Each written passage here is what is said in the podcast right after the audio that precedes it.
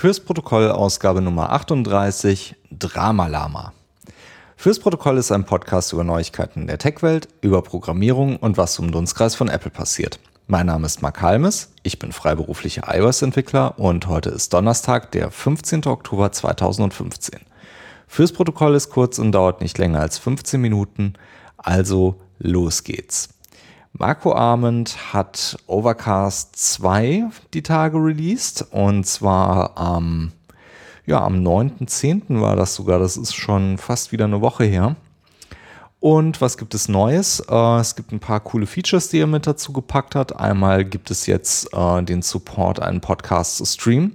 Das heißt, ihr müsst nicht mehr komplett runterladen und warten, bis das Ding runtergeladen ist, sondern könnt sofort auf, auf den Podcast drauf tappen. Und dann fängt er sofort an zu, zu laden, äh, zu, zu spielen und lädt dann halt im Hintergrund schön weiter. Das ist ziemlich nett, finde ich cool.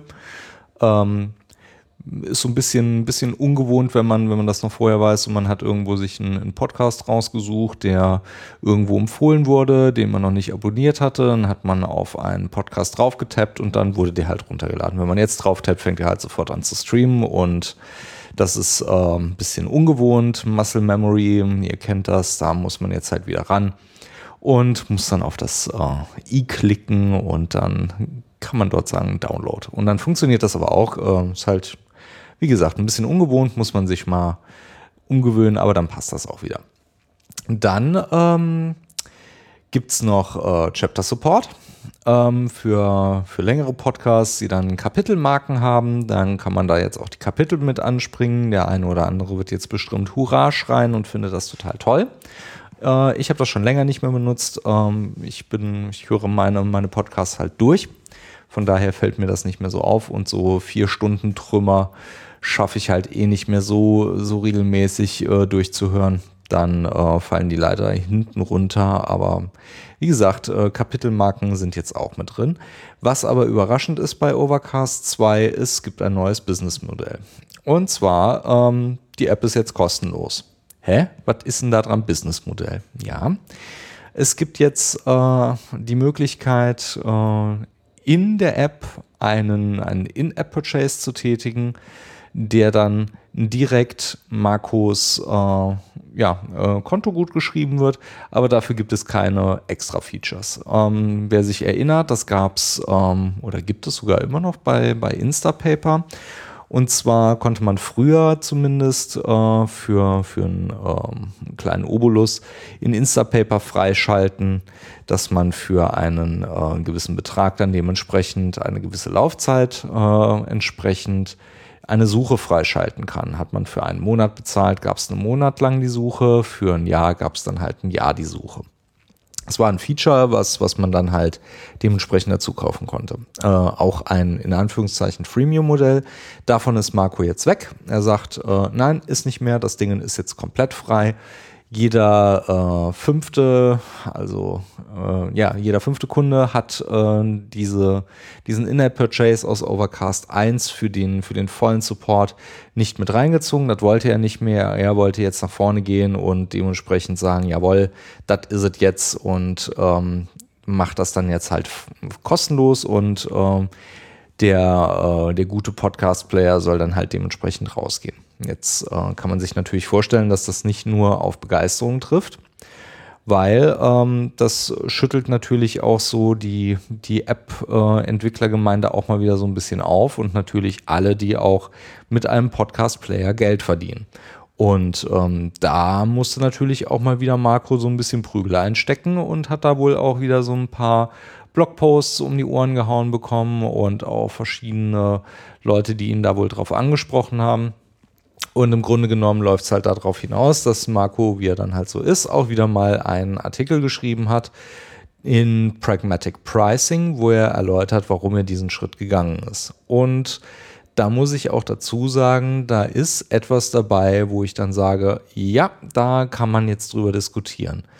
Ähm, bevor ich aber zu dem Punkt komme, dass das Erste, was mir dann aufgefallen ist, ist ein, ein Punkt, den er gesagt hat, dass er ähm, nichts getan hat, was nicht andere Entwickler auch hätte tun können. Und äh, etwas, was ich ähm, schlüssiger fand, war ein...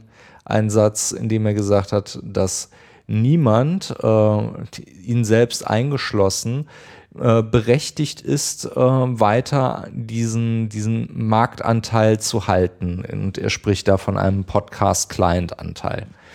Und ähm, dass es natürlich auch eine, ein, ein ständiger Kampf ist, äh, zu schauen, wie man einen Kunden gewinnen kann und ihn halten kann und dort auch natürlich zusehen muss, wie man, äh, wie man dort eine Nasenlänge wieder vorausgehen kann. Auch da, naja, es ist halt ein Business, man muss halt schauen, wo man bleibt und tut halt genau das, was man halt tun kann.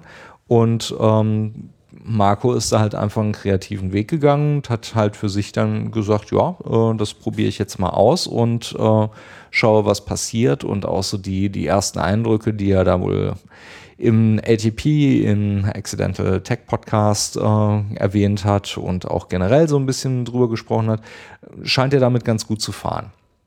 Ergo, ähm, warum ist man da jetzt so ein bisschen drüber aufgeregt? Naja, wenn man sich das halt mal versucht, neutral irgendwie anzuschauen, geht es natürlich in eine Richtung, wo man dann auch sagen muss, okay, gut und schön, äh, dass, dass es dir gut geht und äh, dass du davon profitieren kannst, aber äh, es zeigt natürlich auch wieder so ein bisschen den, den Untergang des App Stores und dass man im App Store als Independent äh, kein Geld verdienen kann. Und das hat mich auch so ein bisschen auf dem falschen Fuß irgendwie erwischt, wo ich dann auch äh, sagen muss, naja, äh, schön finde ich das nicht, weil natürlich gibt es viele Leute, die, die auch gerne versuchen möchten, mit einem äh, gesunden Anteil ähm, von, von Entwicklungskosten und ähm, Preis und äh, Marketing und allen möglichen Tohuwabohu da reinzugehen.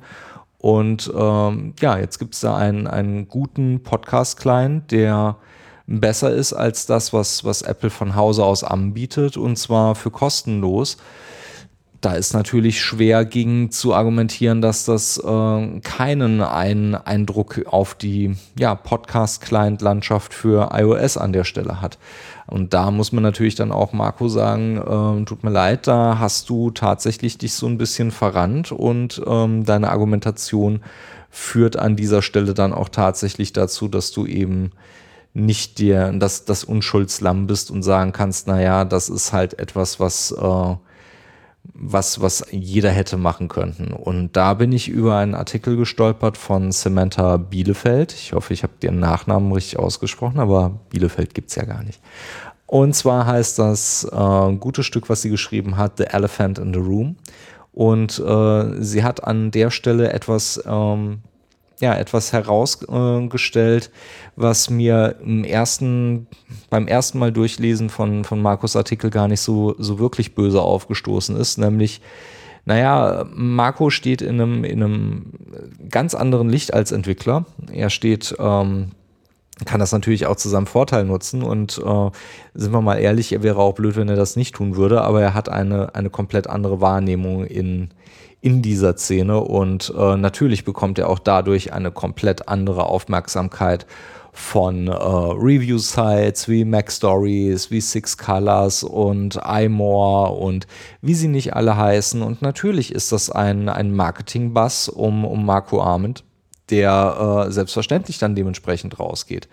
Äh, Instapaper, das gleiche in grün, er hat sich damit äh, tatsächlich einen, einen guten Namen irgendwie gemacht. Er war bei Tumblr, ist durch den Verkauf bei Tumblr auch äh, natürlich finanziell in einer ganz anderen Lage da drin. Und das ist genau der Punkt, wo man dann auch sagen muss, natürlich hat er durch, durch den finanziellen Rückhalt, den er wahrscheinlich äh, durch Tumblr auch bekommen hat. Ich kenne jetzt seine eigenen Finanzen nicht, aber das muss man halt einfach auch mal so stehen lassen. Er hat Geld und er hat nicht zu wenig Geld von diesem Tumblr-Deal bekommen.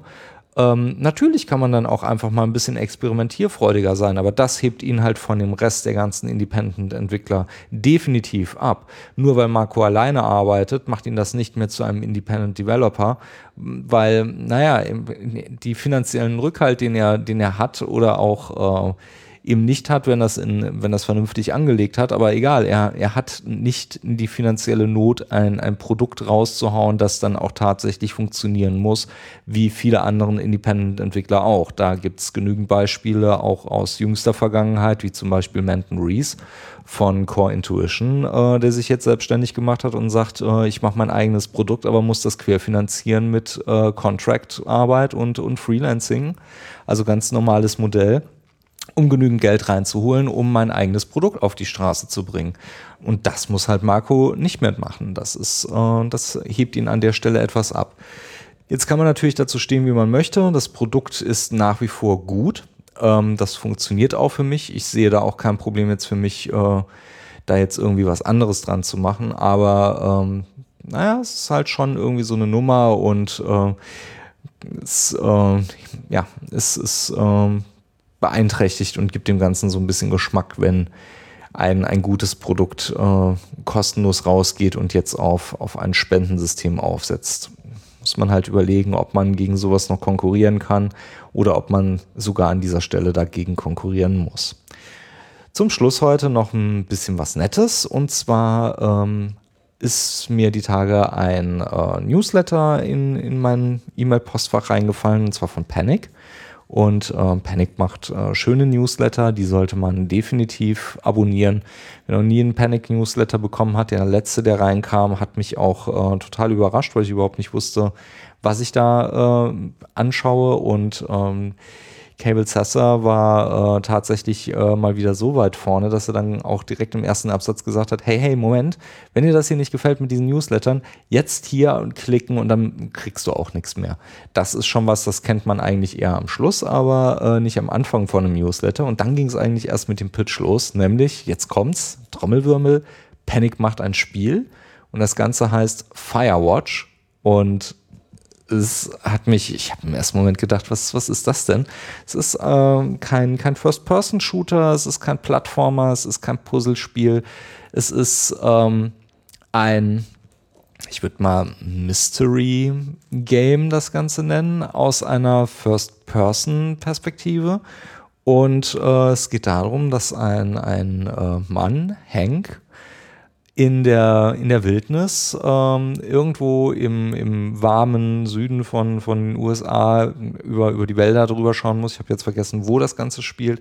Aber es sieht ziemlich warm aus in einem, in einem heißen Sommer und er muss halt Sorge tragen, dass äh, ja, kein Feuer ausbricht und hängt dann in seinem, in seinem Watchtower und seine einzige Verbindung ist ein Walkie-Talkie zu einer, zu seiner Chefin und darüber werden Dialoge geführt und Aufträge gemacht und ich war schwer begeistert. Das Spiel kommt äh, nächstes Jahr raus, im Februar. Und das sieht wirklich verdammt richtig, richtig, richtig gut aus. Also ich kann euch echt nur empfehlen, schaut euch die Webseite an. Äh, wenn ihr ein bisschen Zeit habt, ich glaube so circa fünfzehn Minuten gibt es so ein, so ein erstes Video, was, was so ein paar Sachen zeigt und äh, auch den Humor des Spiels irgendwie ein bisschen rausstellt. Ich fand's sehr geil, es hat richtig Spaß gemacht und ich äh, freue mich darauf. Ich bin echt gespannt, was da, was da noch kommt und ich äh, kann mir vorstellen, dass das ein, ein schönes Spiel ist, was ich mir definitiv äh, zulegen werde. Ja, äh, das war die Ausgabe Nummer achtunddreißig von Fürs Protokoll. Die Links zur Ausgabe findet ihr wie immer in den Shownotes oder auf w w w punkt protokollcast punkt d e slash achtunddreißig. Und dort könnt ihr natürlich auch gerne Kommentare hinterlassen. Oder ihr schickt einen Tweet an at protokollcast auf Twitter. Und wenn euch die Sendung gefallen hat, dann bewertet sie doch in iTunes. Und wenn ihr ein bisschen Zeit habt, dann schreibt doch auch gerne ein Review. Das hilft nämlich anderen Hörern, den Podcast zu entdecken und mit euren Reviews könnt ihr ihnen sagen, was euch gefällt.